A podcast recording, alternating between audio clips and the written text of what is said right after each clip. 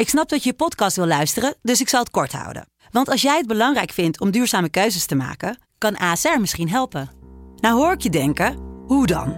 Nou, bijvoorbeeld bij het duurzaam herstellen van schade. Of de premies die we beleggen volgens ons duurzaam beleggingsbeleid. Dat bepaalt waar we wel en juist niet in investeren. Wil je meer weten over welke duurzame keuzes ASR maakt? Ga dan naar asr.nl/duurzamekeuzes. ASR doet het. Zo, dan kan je nu lekker naar je podcast luisteren. Oké, kom, man, PSV. Kom, man, PSV. Oké, kom, man, PSV. Kom, man, PSV.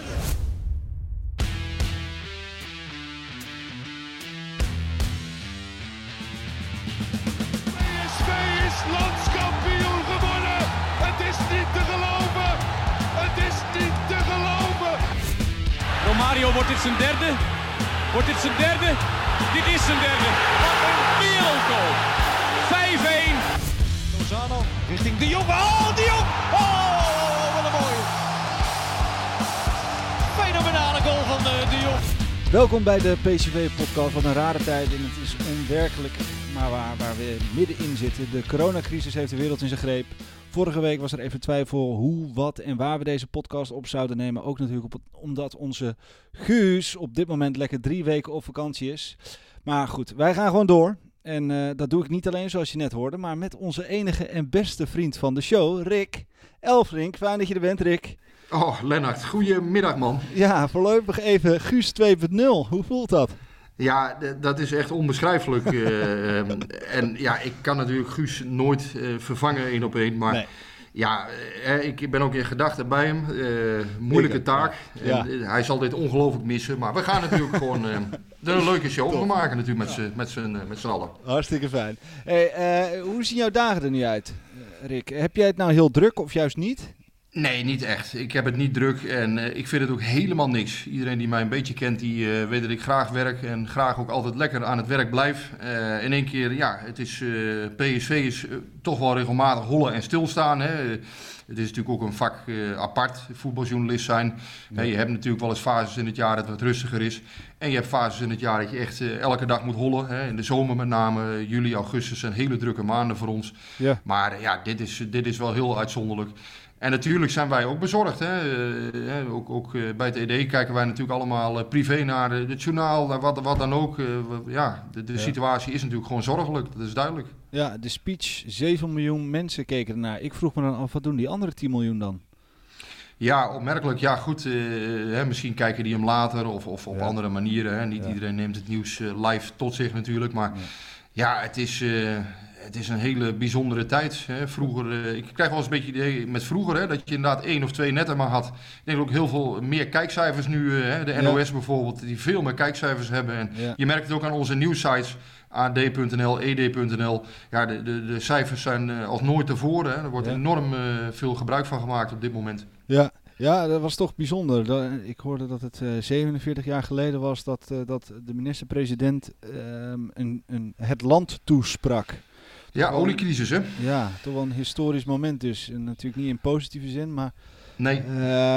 Ik had een beetje het gevoel zoals ze vroeger... Ja, en daar valt natuurlijk totaal niet mee te vergelijken. Maar vroeger in de oorlog zaten ze ook aan de buis gekluisterd... of aan de radio gekluisterd.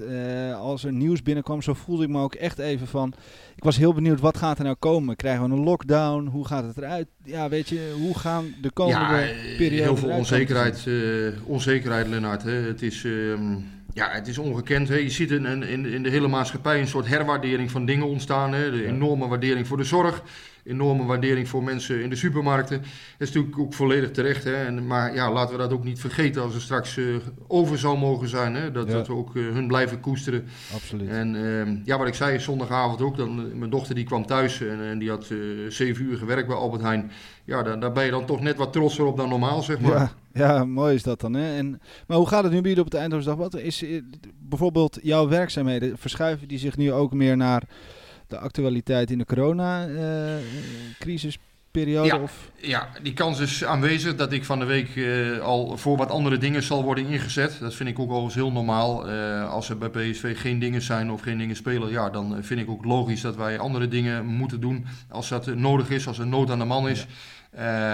Ja, het is nu zo dat bij de redactie ook grote ingrijpende veranderingen er zijn. Ja. Ook wij kunnen niet samen massaal werken, dat kan absoluut niet. Nee. Mensen moeten afstand houden.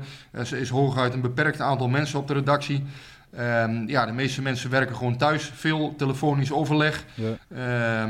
Ja, en wat betreft de sport ligt natuurlijk volledig stil. En ja, op dit moment moeten we ook de sport niet belangrijker maken dan het is. Ja. Maar we moeten het ook niet vergeten. Hè? Er zijn natuurlijk wel degelijk thema's die spelen. Hè, nou, het EK, daar hebben we het net al even kort over gehad in de stelling. En ja, uiteindelijk, hoe vervelend ook, daar had ik het gisteren met Toon Gerbrands nog over. De taak van PSV is natuurlijk nu toch ook weer om straks weer, als het over mag zijn, als het allemaal klaar is. Daar moet nu alles op gericht zijn, ja. Maar je moet straks ook weer verder. En daar moet je nu toch al ook weer met een schuin oog naar kijken natuurlijk. Ja, ja absoluut. Nee, maar nog even terug naar, wat vind jij van het quarantaineverhaal? Hoe zie jij dat? Ben je daar actief mee bezig of hoe moet ik dat zien? Ja, nou ja, goed. Ik ben al niet zo'n mens die het ene feestje naar het andere bezoekt. Dat doe je dus niet. Nee. Maar ja, nee, natuurlijk hou je daar rekening mee. Je merkt het in je dagelijkse gebeuren. Je gaat wel eens naar de sportschool of wat dan ook. Ja, dat kan nu niet meer. Nee. Ik ben geen regelmatige cafébezoeker of wat dan ook. Maar nou ja, je houdt er rekening mee. Je gaat niet in één keer je moedertje van 80 bezoeken. Nee. Toch eventjes afstand houden. Meer bellen dan normaal. Ja, dat zijn allemaal dingen. Ik weet niet hoe jij dat doet, Lennart, maar je houdt er wel rekening mee, ja, zeker. Nee, absoluut. Ik ben eigenlijk woensdag had ik een draaidag voor de PSV Foundation met een jongen die woont in Assen. Die heeft zijn benen is geamputeerd en we zouden een dag met hem. Hij reist dus elke week, van Assen naar Eindhoven voor het PSV amputatieteam. Schitterend verhaal. Nou ja, die opnamedag hadden we met hem en we zouden met hem ook bij zijn training gaan kijken. Ja, dat ging niet meer door. En dat was eigenlijk het laatste moment waarop ik ook wel echt besefte van, we hadden die podcast nog opgenomen. En toen hadden Guus en ik al een beetje iets van, het wordt toch wel echt serieus. En het wordt natuurlijk steeds serieuzer en serieuzer.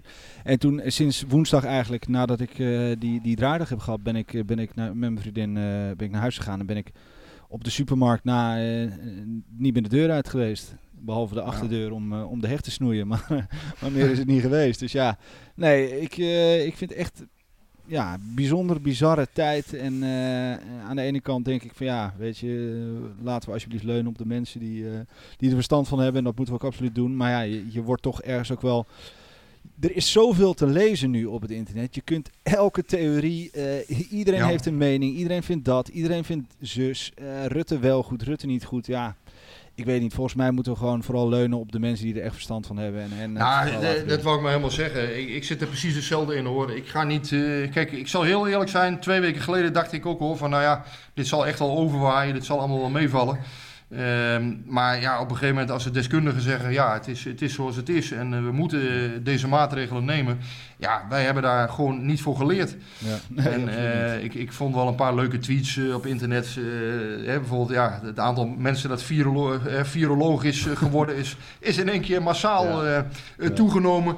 Ja, dat is natuurlijk zo. Hè. Mensen hebben overal een oordeel over vaak. En je kan het beter gewoon aan de deskundigen overlaten. Zei Toon Gerbrands gisteren ook. Wij gaan niet op de stoel van die deskundigen zitten. Hè, zodra het weer over sport gaat, zodra we ons weer mogen verheugen op wat er komen gaat, dan zijn wij weer aan zet. En dan, maar nu, op dit moment, moeten we ons volledig conformeren aan. Ja. En dat is logisch. Hey, en kwam het een verrassing voor jou, het EK uitgesteld? Nee, zeker. Nee, totaal niet. Dit is natuurlijk toch gewoon nodig. Heb je er iets van meegekregen hoe komen zij samen? Hoe gaat dat? Nee, ik neem aan dat dit ook gewoon telefonisch uiteindelijk is gegaan. Hoe het precies is gegaan, weet ik ook niet. Maar uiteindelijk is dit is onvermijdelijk, Lennart. Als je kijkt, er zit zo'n druk op het einde van die competities. En voetbal is iets ongoing. Hè? Je kan niet in één keer zeggen van, we trekken nu in één keer maar de stekker eruit. We maken een eindstand. Nee. Ja, daar worden ze in Amsterdam heel gelukkig van natuurlijk. En in Den Haag wat minder.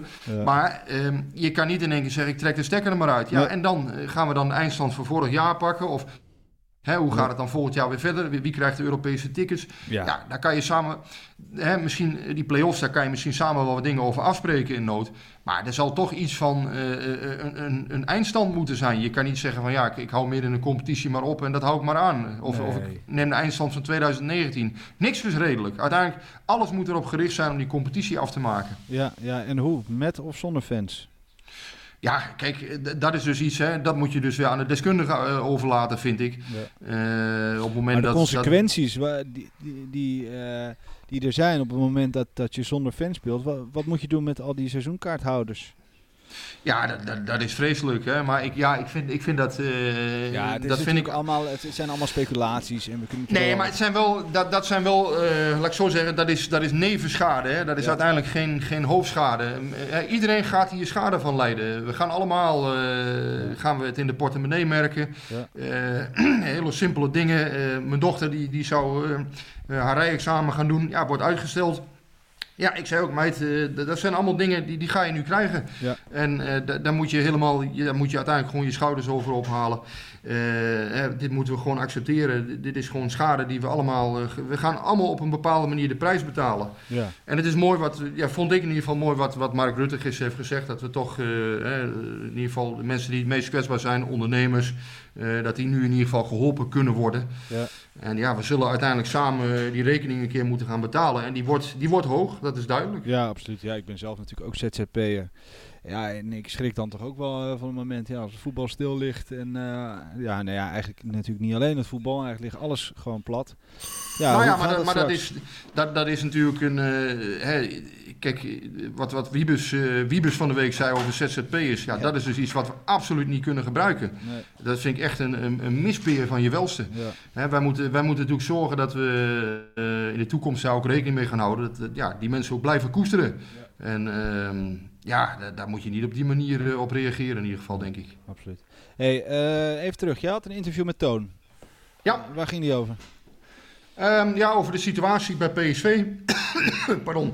En die is natuurlijk op dit moment ook zo uitzonderlijk als we in de rest van de wereld. Hè. Ja.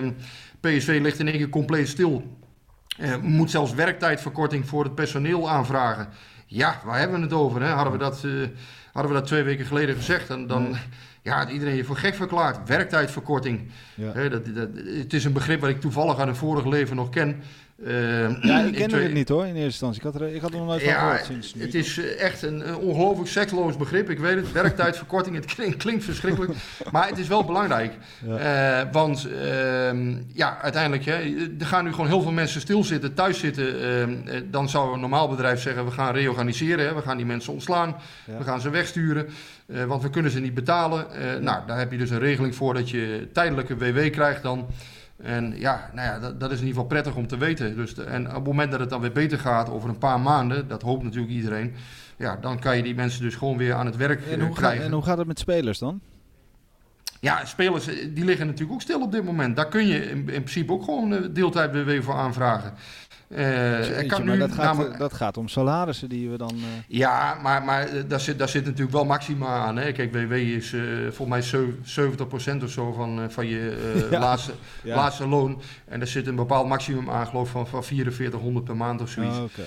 Dus het is niet zo dat helemaal richting spelersalarissen gaat, zeg maar. Nee, maar die spelers krijgen dus ook zoiets dergelijks.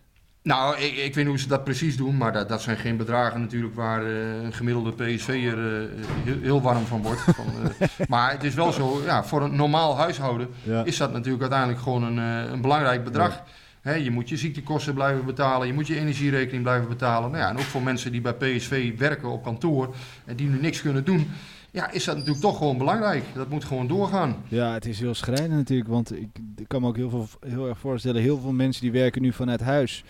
Maar op een gegeven moment is dat werk natuurlijk ook wel een beetje gedaan... wat je van het huis doet, toch? Ja, nee, dat klopt. En ook het werk bij huis is op een gegeven moment gedaan. Hè. De tuin is wel een keer aangeharkt, de auto is wel een keer schoon. Alles is wel een keer, alles is wel een keer gedaan. Ja.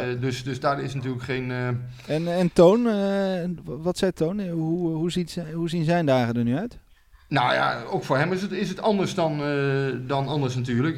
Hij zei daarover dat dus voor hem de kunst aan de ene kant is... natuurlijk alles nu aan de deskundigen overlaten. Alles nu proberen zo goed mogelijk te doen voor hun. Daarom zei PSV ook, of Toon Gerbrands zei in ieder geval van... we staan het Philips Stadion af als dat nodig is. Als er calamiteiten zijn, als de gemeente Eindhoven ons nodig heeft... dan staan wij er. Maar Toon Gerbrands zei ook, wij moeten wel natuurlijk... en hoe wrang dat ook mogen klinken... we moeten natuurlijk blijven kijken van als we uit deze crisis komen... moeten wij ook weer in positie zijn. Dan moeten we ook weer een goede selectie hebben straks. Natuurlijk, Roger Schmidt moet aan het werk straks met een goede selectie. Nou, dat zijn dingen waar natuurlijk achter de schermen allemaal druk aan gewerkt wordt. Ja. En dat moet ook, want we gaan hier natuurlijk ooit weer een keer uitkomen. Dan moet je ook weer klaarstaan. Maar... de hoofdzaak is natuurlijk nu, alles moet gericht zijn op het bestrijden van. Ja. En dat gebeurt ook volop bij PSV. Daarom hebben ze ook gezegd, we staan het Philips Stadion af. We gaan onze database stellen we zelfs ter beschikking. Ja. Als er boodschappen uitgedragen moeten worden. En dat kan natuurlijk, PSV heeft 1,5 miljoen volgers op alle accounts. Instagram, Twitter, dan kunnen ze dat gebruiken. De hele stewardorganisatie, veiligheidsorganisatie, die is allemaal in te zetten. Ja. Want het zijn natuurlijk mensen die allemaal enorme ervaring hebben met openbare orde, calamiteiten. Ja. Die kunnen zij...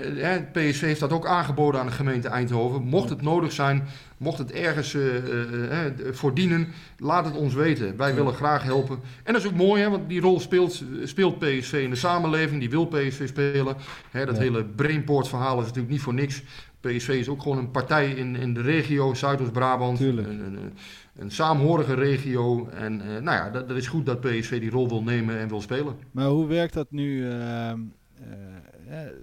Toon zit ook gewoon thuis en iedereen zit thuis vanuit PSV. En hoe zit het bijvoorbeeld met Roger Schmidt? Is die in Nederland of is die in Duitsland? Nee, die is nu op dit moment nog niet bij PSV. Het is zo dat Ernest Faber nog gewoon... Die kan het seizoen afmaken. Roger Schmidt wil eigenlijk ook helemaal niet dat wij over hem praten. Dat doen we lekker toch. Wij hebben daar natuurlijk geen... worden niet betaald door PSV. Dus wij mogen gewoon over Roger Schmidt filosoferen wat we willen. Maar hij is op dit moment nog niet formeel in dienst. Nee. Natuurlijk wordt hij al straks bij dingen betrokken. Bij zaken als scouting... Bij belangrijke beslissingen over contracten, spelersbeslissingen. Roger Schmidt speelt op een bepaalde manier. Daar heeft iedereen het ook al over gehad van de week. Absoluut. En daar passen bepaalde type spelers goed bij. En sommige misschien wat minder. En daar zal hij ook echt bij betrokken worden. Maar op dit moment is het zo, het woord Roger Schmidt is nog een beetje, hoe noem je dat? Verboden woord, omdat men wil niet dat Ernest Faber voor de voeten wordt. Hij gaf dat zelf ook aan, hè? Dat hij zei, kom niet in de weg lopen, je doet het goed, dus ga vooral zo door en zorg dat je Europees voetbal haalt. Dan is Roger denk ik ook hartstikke enthousiast. Maar wat ik me toch afvraag, hij moet natuurlijk zijn plekje hier krijgen. Daar zijn ze natuurlijk mee bezig. Maar goed, hij moet natuurlijk ook... wil hij die selectie niet leren kennen nu? Nee, natuurlijk wel. En dat gaat ook allemaal wel gebeuren. Alleen ook dat is natuurlijk door de huidige situatie is het niet heel makkelijk. Hè? Nee. Kijk, stel je de volgende situatie voor. Stel je moet tweede voorronde Europa League spelen of tweede voorronde Champions League. Ja. Nou, dat laatste is niet heel waarschijnlijk. Het zijn als beide niet heel waarschijnlijke scenario's, maar dan moet je 21 juli al beginnen. Ja. Nou, stel dat die competitie nu eind juni ophoudt, dan mogen we denk ik al heel, heel erg blij zijn als dat gaat lukken. Dan mogen we in onze handen klappen volgens mij als we dat weer mogen gaan beleven. Ja. 21 juli dat seizoen weer beginnen, dan heeft niemand vakantie bij wijze van spreken. Dat is fysiologisch eigenlijk ook niet verantwoord. Nee. Dus ik denk zelf dat dit seizoen ook gaat ingrijpen in het volgende seizoen. Dus dat je wat dingen moet gaan opschuiven hier en daar. En je ziet nu hoe overvol die voetbalkalender eigenlijk is. En als er dan maar iets gebeurt, echt een calamiteit is... dan kom je in gigantische problemen. Ja. Nu heeft het EK natuurlijk, dat gaat wel veel oplossen nu. Maar het is bidden en smeken dat we begin mei weer kunnen beginnen... Ja, maar ga daarvan. Ja, maar als ik heel eerlijk ben, en ik wil natuurlijk niet te sceptisch zijn, maar die 100-personen-regel, daar ga je natuurlijk als Rutte spreekt over maanden waar eroverheen gaan, dan kunnen we er eigenlijk wel van uitgaan dat mocht de eredivisie doorgaan, dat dat we zonder fans komen te spelen. Ja, dat zou kunnen. Hè. Nogmaals, dat zijn dus dingen die dus de adviseurs van het kabinet moeten besluiten. Ja. Maar dat er gevoetbald kan worden is misschien niet uitgesloten. Nou ja, of dat nou wel of niet met fans is, ja, dat is dus niet aan ons uiteindelijk. Nee, maar het zal... maar wat vind je daarvan? Stel dat we dus de laatste wedstrijden wel gewoon spelen, maar zonder fans. Ja, dat zou vreselijk zijn. Maar uiteindelijk, ja, de competitie moet hoe dan ook uitgespeeld worden, denk ik. En ja. Uiteindelijk, ja. Want en als je dat eens opschuift en we praten dan over, we beginnen in, nou, eind mei, misschien in laten we het positief zien. Begin mei. Nou, dan moeten we nog 2 maanden door. Gaan zij dan minder vakantie hebben? Of hebben zij die vakantie dan nu? Hoe zie jij dat voor je? Nou ja, dat is dus het punt. Dan zal je misschien volgend jaar ook wat dingen moeten verschuiven, hè, in de Europese toernooien. Want ja, als je dus inderdaad 21 juli al moet beginnen en 28 juni of zo eindigt het vorige seizoen. Ja, dan hebben spelers helemaal geen vakantie, geen rust. Nee. En ik denk dat dat niet goed is. Ik denk niet dat je dat moet willen als bond. Maar ja, denk eens na over de zomervakanties van families. Alle vakanties die samenvallen natuurlijk ook met de voetbalkalenders. Iedereen plant zijn agenda rondom die voetbalkalender. Hoe gaat dat er straks uitkomen te zien dan? Ja, het zijn dingen waar natuurlijk heel goed over nagedacht moet worden. En nogmaals, ja, dat is natuurlijk uiteindelijk aan de bonzen en hooggeleerden en iedereen die daarvoor geëquipeerd is. Ja. Maar het worden spannende tijden, moeilijke tijden. In ieder geval, elk seizoen grijpt in elkaar. En je kan niet zeggen van, we gaan nu maar een stand opmaken en dan zien we volgend jaar wel weer verder. Want ja, dat kan ook niet. Nee. Het belangrijkste is dat hoe dan ook die competitie wordt uitgespeeld. Of dat nu met of zonder publiek is. Ja, natuurlijk, iedereen wil het dolgraag met publiek. Ja. Maar we moeten zorgen dat we een eindstand kunnen opmaken. Dat je volgend seizoen weer kunt beginnen. Ja. Hè, want anders krijg je rechtszaken, toestanden. Hè. Je wil het niet weten, nee. Maar je moet je voorstellen, stel PSV zou nu als vierde eindigen. En we maken de stand maar op en klaar is Kees. Ja. Dat kan natuurlijk ook niet. Nee, dat kan niet. Nee, dat zou echt een catastrofe zijn. Laten we dan toch even teruggaan naar Roger Schmidt. Omdat het veel te leuk is om daarover te speculeren. En om te kijken van... bijvoorbeeld, wij hadden het in onze vorige podcast even over Dumfries. Gaat hij weg? En zou Klaiber dan een goede vervanger zijn? Denk je dat Dumfries weggaat? En wie vind jij dan? Ja, Dumfries zal weggaan, denk ik. Ja. Dat lijkt me, die kans lijkt me ergens tussen de 95 en 100%. Ja? Waarom denk je dat? Omdat hij een geweldige ontwikkeling heeft doorgemaakt. Omdat hij ook toe is aan die stap. En, is hij echt al toe aan die stap? Wil hij niet nog met Smit bravoure maken bij PSV en in dat systeem een hele grote speler worden? Nee, zeg maar. Hè, als je kijkt naar het voor-corona-tijdperk, hè, zullen we het dan maar noemen. Ja. Dumfries is echt, was gewoon geweldig bezig. Is gewoon toe aan een volgende stap. En PSV zal hem gewoon gaan verkopen aan een goede club. Ja, welke dat zal zijn. Denk je dat het ook te maken heeft met zijn zaakwaarnemer? Dat je nu tussen de 95 en 100% zeker bent dat hij weggaat? Nou ja, je wisselt meestal ook niet van zaakwaarnemer als je geen plannen hebt, zou ik maar zeggen. Nee. Dat is normaal gesproken ook wel een klein signaal. Maar nee, ik denk dat PSV Dumfries gewoon gaat verkopen. Dat ook prima past bij het plannetje wat met hem gemaakt is 2 jaar geleden. Dat is hartstikke mooi. Daar moet je ook verder niet mee zitten. Wat vind jij een redelijke prijs dan voor Dumfries? Ja, het is een bek, hè? Dus hij zal natuurlijk niet 50 miljoen gaan opleveren. 30, dat hoopt natuurlijk iedereen. Maar ik denk dat dat ook wat aan de hoge kant is. Ja, denk je toch? Hij is dat hij te oud is. Nou, het is een back. Backs zijn natuurlijk niet de meest dure spelers vaak. Hè? Maar ik zei het in de vorige podcast ook al. Ik bedoel, als de grote clubs even rondkijken en die zien dat de rechtsback aanvoerder van PSV nota bene topscorer is van PSV, dat ze dan wel even denken van, hé, wacht even. Dus daarin heeft PSV natuurlijk wel...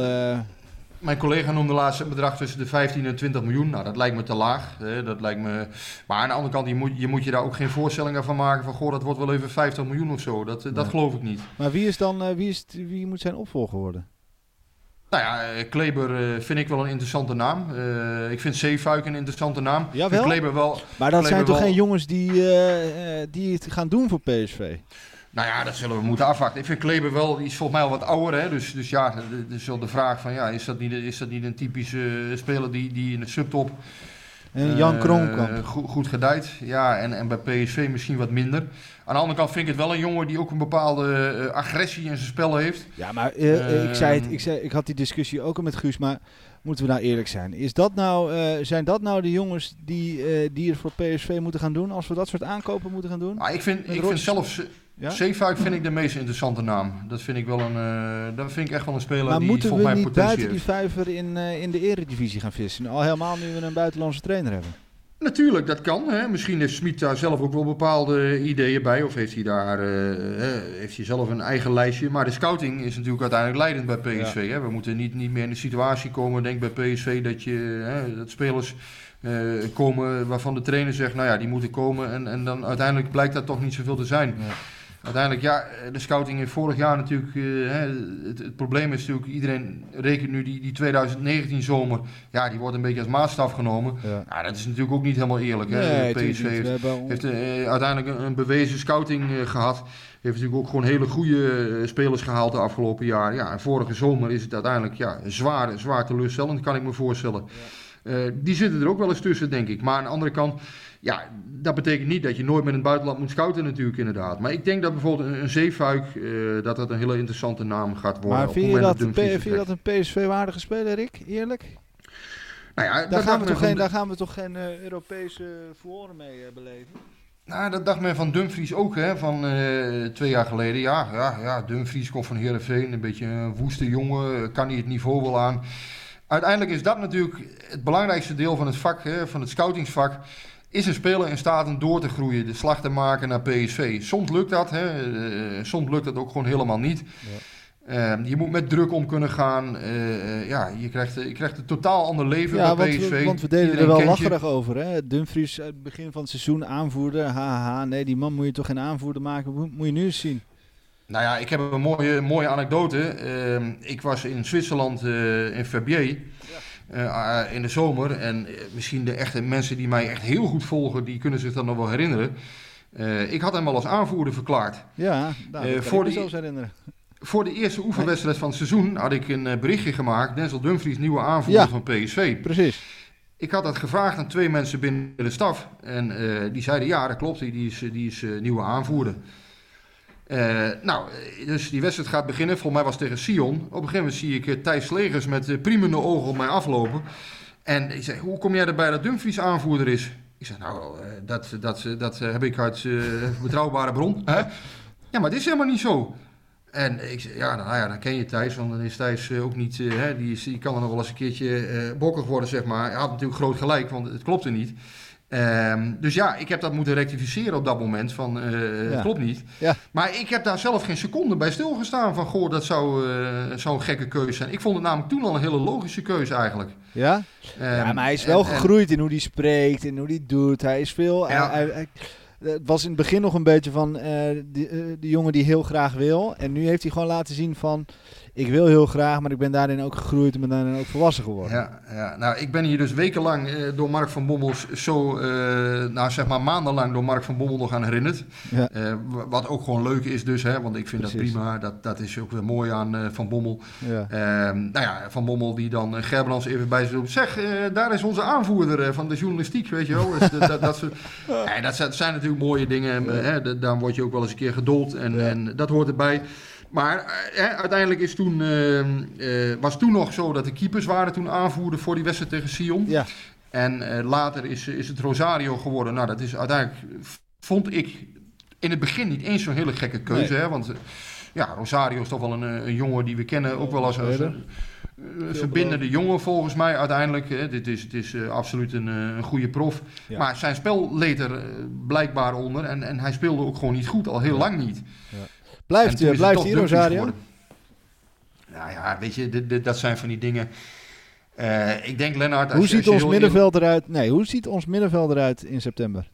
Ik denk, als je heel eerlijk bent, Lennart, dat was toen met Marcelo ook. Op een gegeven moment ontstaat er ook een situatie, denk als speler, dat je zegt van, wil ik dit nou elke keer nog wel? Ja.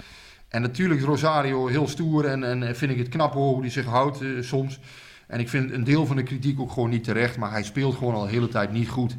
Ja. En dat is pijnlijk en dat is moeilijk voor hem. Want ja, maar terwijl ze intern, we hebben ook wel eens de broer van Cody te gast gehad. En iedereen zegt het eigenlijk, binnen PSV is er heel veel vertrouwen voor hem. Iatara heeft het ook gezegd. Ja, maar dat is omdat het gewoon een hartstikke goede knaap is. Dit is gewoon een goede prof. Alleen hij speelt gewoon niet goed. Ja, dat kan, hè. Dat is leuk. Ja, natuurlijk. Oh. Even. Hallo? Ja, daar ben je weer. Ja, daar ben je. Ik hoorde jou niet. Nee, anderen spelen ook niet beter, Lennart. Anderen spelen er niet uit op de training. Nee. Dus ja, uiteindelijk, ik vind dan kan je als publiek ook zeggen, ja, ik ga fluiten op het moment dat als hij een keer aan de bal is of wat dan ook. Dat recht heeft het publiek natuurlijk altijd, hè, want je koopt een kaartje en als je het ergens niet mee eens bent, mag je dat laten weten. Ja. Aan de andere kant, je helpt die speler daar niet mee. De technische staf stelt hem op, werkt elke dag met die jongens. Precies. En vindt kennelijk dat Rosario de beste is of het beste in het systeem past. Ja. Maar ik kan me wel voorstellen, als ik hem zelf zou zijn, van nou ja, ik zou toch misschien dan maar eens gaan kijken van, kan ik volgend jaar ergens anders gaan voetballen? Want, want hoe ziet ons middenveld eruit in september, denk jij? Boe, dat vind ik heel moeilijk, omdat ik denk eigenlijk dat er een echte goede voetballende middenvelder bij moet komen. En wie zie jij dan graag komen als clubwatcher? Ja, dat vind ik moeilijk, omdat Roger Schmidt natuurlijk, die zal zich daar uiteindelijk over moeten uitspreken. Of bijvoorbeeld een type van Ginkel, of die daar nog in past. Dat is ook maar de vraag natuurlijk, hè. Die heeft 2 jaar niet gevoetbald. Ja. Hè, daar is natuurlijk ook heel veel hoop op gevestigd. Ik denk bijvoorbeeld aan Hendricks, dat die zeker wel kans maakt om te blijven. Maar zou hij dat zelf willen? Want die wil misschien ook nog wel een avontuurtje beleven. Dat kan, hè. Als er zich een club meldt. Maar ja, vorig jaar meldde zich ook een club, alleen die pakte niet door. Nee. Maar Hendricks is wel een type, dat is al vaker gezegd, dat bij het spel van Schmid zou kunnen passen. Iemand die pressing kan spelen vanaf het middenveld. En Rosario past daar denk ik wat minder goed in. Ja. En wie er dan volgend jaar bij komt, kan Guti daar nog bij? Ik denk dat het lastig voor hem wordt. Ja? Ik denk dat het lastig voor Gutierrez wordt. Ja, denk ik wel. Kan naar RKC? Nou, dat is ook wel overdreven. Maar nee, hij zal... kijk, voor die jongen is het natuurlijk uiteindelijk een enorme deceptie geworden de tijd bij PSV. Dat is hartstikke sneu. Ja, absoluut. He, die had natuurlijk erop gerekend. Ik ga hier met Hurving Lozano ga ik hier mooie successen halen. Ja. Ik kom naar Eindhoven voor een mooie tijd. Ja, en als het dan zo uitpakt, is het natuurlijk toch hartstikke rot voor die jongen. Ja. En, ja, als ik hem was, het kan best zijn dat hij terug naar Mexico kan. Hè? Er is interesse wel voor hem vanuit Mexico om terug te gaan.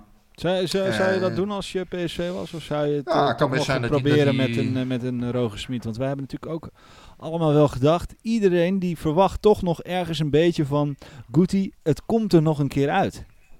Oh, dat het een hele goede speler kan zijn voor een ploeg, daar twijfel ik ook geen seconde aan. Dat is echt een goede voetballer. Alleen kan hij nog ombuigen, hè, in Eindhoven? Dat is de vraag. En ook nu is hij dus weer niet in staat gebleken om Ernest Faber te overtuigen. Ja. Dat zal toch ook niet alleen aan de trainers liggen. Dat zal ook deels aan de manier van spelen liggen natuurlijk. Maar ja, ik denk dat het voor hem moeilijk wordt. En ja, het is afwachten hoe Roger Schmidt erover denkt. Ja. Maar voor Guti zou het ook kunnen dat hij uiteindelijk terug kan naar Mexico bijvoorbeeld. Dat zou ik niet uitsluiten. En hoe ziet onze voorhoede eruit? Verwacht je daar nog bijzonderheden, of denk je dat dit is wat het is? Dat is misschien wel een linie waarin je helemaal niet zoveel hoeft te doen. Hè? Want je hebt natuurlijk waar je zelfs keuzes moet gaan maken. Hè? Want je hebt dadelijk toch Malen, Lammers en Romero. Nou, Pierouw komt terug, maar voor Pierouw zal het denk ik moeilijk worden. Want die heeft bij Sparta ook niet alles gespeeld. Ja. Sterker nog, valt meestal in, dus het zal heel moeilijk voor hem worden. Misschien moet je toch kijken, moet je die nog een jaar verhuren of ga je daar op een gegeven moment afscheid van nemen, hoe hard dat ook dan is. Hè? Maar je zult keuzes moeten maken als club. Ja. Of geloof je in zo'n jongen nog als derde spits voor jong PSV? Nou, dat weet ik niet. Moeilijk te voorspellen. Maar als je en Malen en Lammers en Romero en Pierouw fit hebt, dat is wel heel veel. Ja. En Lammers heeft natuurlijk ook nog maar een contract tot 21. Nou, die zal eerst moeten verlengen. Daar zijn ze volop mee bezig. Maar ja, als Malen wil blijven nog een jaar, dat zou natuurlijk prettig zijn voor PSV, want dat is gewoon een goede, uitstekende spits zelfs. Ja. En dan heb je natuurlijk Gakpo, je hebt Doan. Bruma is natuurlijk een probleemgeval. Ja. Maar je hebt voorin eigenlijk voldoende alternatieven, zou ik maar zeggen. Ja, dus jij zegt, daarin hoef je niks te doen. Daar kun je Europees kun je prima voor de dag komen. Nou, dat lijkt mij niet de linie met de meeste prioriteit voor de zomer. De prioriteiten zitten natuurlijk op het middenveld. Hè. Dan moet echt een goede voetballende middenvelder moet je, Moet je toch in zien te investeren. Iemand met ervaring. En achterin natuurlijk. Hè, dat is ook de vraag. Hoe gaat men daar verder? Kunnen we Rodríguez houden? Op de een of andere manier kun je die een contract aanbieden? Kun je die jongen verleiden dat hij bij PSV komt voetballen? Of denk je, dat is geen begin aan? Ja, dat is ook misschien met dat verschuiven van het EK sluit ik niet uit dat misschien toch op een of andere manier mogelijk is. Maar het zal denk ik niet direct zijn, ik zou zeggen, het zal niet iets zijn waar hij nu al rekening mee houdt, ga ik vanuit. Nee. Omdat PSV qua salaris zal het toch heel moeilijk worden om hem te betalen. Zo'n jongen verdient 3-4 miljoen per jaar. Nee. Dat is niet makkelijk. Nee. Maar aan de andere kant, als je hem kan houden, als je hem nog een jaar kan houden. Milan wil hem bijvoorbeeld nog een jaar verhuren. Goed, dat lijkt me ook niet aannemelijk, omdat het zijn laatste contractjaar is. Ja, je kan hem misschien voor een beperkt bedrag overnemen. Hè. Dan zou je het kunnen overwegen. Maar dan moet je wel het salarisplafond aan barrels schieten. Want dat schiet niet op. Zou je dan eerder Patrick van Aanholt terug zien komen die bereid is om wel wat salaris in te leveren? Ja, dat zou zeker kunnen. Kijk, het is natuurlijk een Premier League speler. Ja. Speelt daar eigenlijk regelmatig bij Palace. Maakt ook regelmatig een goal. Goede speler gewoon. Kent de club. Ik denk dat uiteindelijk... ook hij heeft nog maar een jaar. Maar ik denk dat we daarbij allebei gewoon hele goede spelers voor PSV zijn. Met die wetenschap dat Rodríguez echt een zekerheid is natuurlijk. Dat zie je nu al. Ja. Maar ik denk dat Van Aanholt uiteindelijk ook een prima versterking zou zijn voor PSV. Dat lijkt mij ook. En dan het was toch nog even dan achterin. En dan hebben we alle linies wel een beetje gehad. Hè? Wat verwacht jij centraal achterin dan? Is Schwaab toe aan pensioen? Ja, ik kan me niet voorstellen dat ze met hem nog een jaar verder gaan. Dat zeg ik met eerbied hoor. Ja, maar hij staat respect. Wel elke keer basis. Dus Baumgartl... ze vinden hem kennelijk beter dan Baumgartl. Dat zegt veel... over Baumgartl of over Schwaab. Allebei. Het zegt veel over Schwaab en zegt veel over Baumgartl. Want zo goed is Schwaab dit seizoen niet geweest. Nee. Nogmaals, met alle respect en eerbied gesproken... denk ik ook niet dat hij heel goed bij het voetbal past van Roger Schmidt. Nee. Maar Schwaab is natuurlijk toch iemand die op basis van zijn intelligentie en zijn inzicht altijd ver komt. Alleen het houdt niet over dit seizoen, dat moet je ook eerlijk vaststellen. Het is niet meer zo dat hij, 2 jaar geleden vond ik hem sterker. Ja. En als dat nou komt omdat hij in de zomer een tijdje stil heeft gelegen of wat dan ook, dat zou kunnen. Maar het is wel hij kwam natuurlijk terug als zijnde de held, de verbinder binnen het team. Om te helpen. Maar dat is blijkbaar doet hij dat nog steeds goed, alleen het voetbal. Kijk, uiteindelijk leidend is natuurlijk het voetballen. En dat is gewoon niet goed genoeg dit jaar. En wat je wel moet vaststellen, ongelooflijk prettige jongen in de groep. Ja, dat onderschatten mensen misschien. Maar Daniel Schwaab is heel erg belangrijk binnen die groep. Ja. Is een ontzettende prettig persoon om mee te werken. Super, super professioneel. Enorm voorbeeld voor iedereen. Ja, dat maar heeft natuurlijk uiteindelijk... Wie gaat hem vervangen? Wie komt er voor Schwaab in de plaats? Nou ja, daar zal denk ik iemand voor in de plaats moeten komen. Hè. Je kan natuurlijk met Baumgartl weer gaan proberen. En 4 geven. Baumgartl heeft in het begin van het seizoen ook bewezen dat hij het snelle pasen, wat Roger Schmidt ook wil, hè, snel tussen de linies doorpasen. Hij heeft juist bewezen dat hij dat ook kan. Ja. Zeker. En hij heeft bewezen dat hij die splijtende pas in de voeten heeft. Absoluut. Dus wat dat betreft zou het best kunnen dat Baumgartl onder Roger Schmidt wel gaat opbloeien. Ja. Maar het voetbal dat PSV nu speelt, kennelijk vindt Ernest Faber nu Schwaab, misschien ook in het kader van afspraken, in het kader van ervaring, vindt hij nu belangrijker voor de ploeg. Ja. Maar ik zou, als ik PSV was, dus de rechtsbackpositie zal zeker een punt van aandacht worden. Linksback zal een punt van aandacht zijn. 1 centrale verdediger en een goede voetballende middenvelder. Ja. Dan ben je denk ik al een heel eind. En het is natuurlijk, Unestal die begint zich nu te ontwikkelen. Daaraan zie je eigenlijk van, dat is gewoon een PSV-waardige keeper is dat. Ja. Sterker nog, de laatste wedstrijden was hij uitstekend. Dat is een keeper, denk ik, die je voor een langere periode zou kunnen vasthouden. En dat lijkt me dan, als Ruiter weggaat en Zoet gaat weg, moet je natuurlijk een goede tweede doelman weer hebben. Absoluut. Maar topprioriteit ligt volgens mij achterin bij PSV. Oké. Nou, Rick, dankjewel voor je tijd. Ik denk dat wij aardig wat besproken hebben. Ik ben benieuwd hoe jouw week er nog uitziet tot slot. Zijn we er alweer doorheen? We zijn er alweer doorheen. Goh, zonde altijd, hè? Oh, dat gaat zo snel. Het gaat zo snel, hè? Voor je het weet heb je 40 minuten vol. Ja, ik had nog zo een uur verder willen praten. En misschien was iedereen al afgehaakt. Dat zou kunnen. Ja, tenzij je nog een mooi primeurtje hebt natuurlijk. Of een mooie anekdote. Op dit moment is er weinig te primeuren. En ik hoop ook dat iedereen dat begrijpt. Het is gewoon een klote periode. Hè, voor iedereen. Ook voor ons. Niemand vindt dit leuk. Niemand vindt het prettig. Wat ik al zei, de tuin is op een gegeven moment geharkt. De auto is gewassen. Wat moet je in godsnaam met je tijd doen? Maar uiteindelijk zijn mensen die het zwaar hebben, die het veel en veel moeilijker hebben, die misschien wel iemand hebben die ziek is in de familie. Daar zou ik tegen willen zeggen, alle sterkte. En we moeten uiteindelijk zorgen inderdaad dat we voorkomen dat het zich verder verspreidt, denk ik. Ja, wij moeten in ieder geval zorgen dat we elkaar blijven helpen, volgens mij. En vooral we kunnen doen wat er gezegd wordt en dat vooral opvolgen. Dus dat zou ik ook willen zeggen. Iedereen, hou alsjeblieft die afstand, die 1,5 meter. Ik kan niet vaak genoeg zeggen. Ga niet bij mensen op bezoek als het niet echt noodzakelijk is. En ook als er mensen zijn die verplicht naar hun werk moeten, terwijl ze dat ook thuis kunnen doen. Alsjeblieft, blijf thuis, want het slaat nergens op. We kunnen het alleen maar verslaan als we met z'n allen hier tegenaan gaan. En ik hoop dat... Jaap van Dissel zou trots op je zijn. Ik hoop dat het snel voorbij is. Ja, het zijn allemaal bekende Nederlanders geworden, hè? Die virologen en RIVM-mensen in één keer. En, die zouden echt trots zijn op deze mooie woorden van jou, Lennart.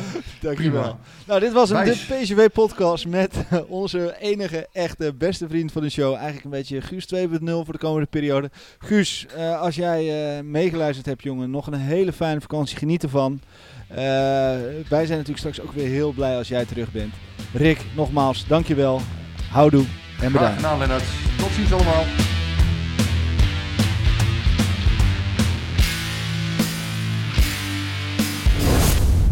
Klimmetje warm hier. Hey, Klim, hey. Ja, het is warm hier. Het is snikheet. Snikheet.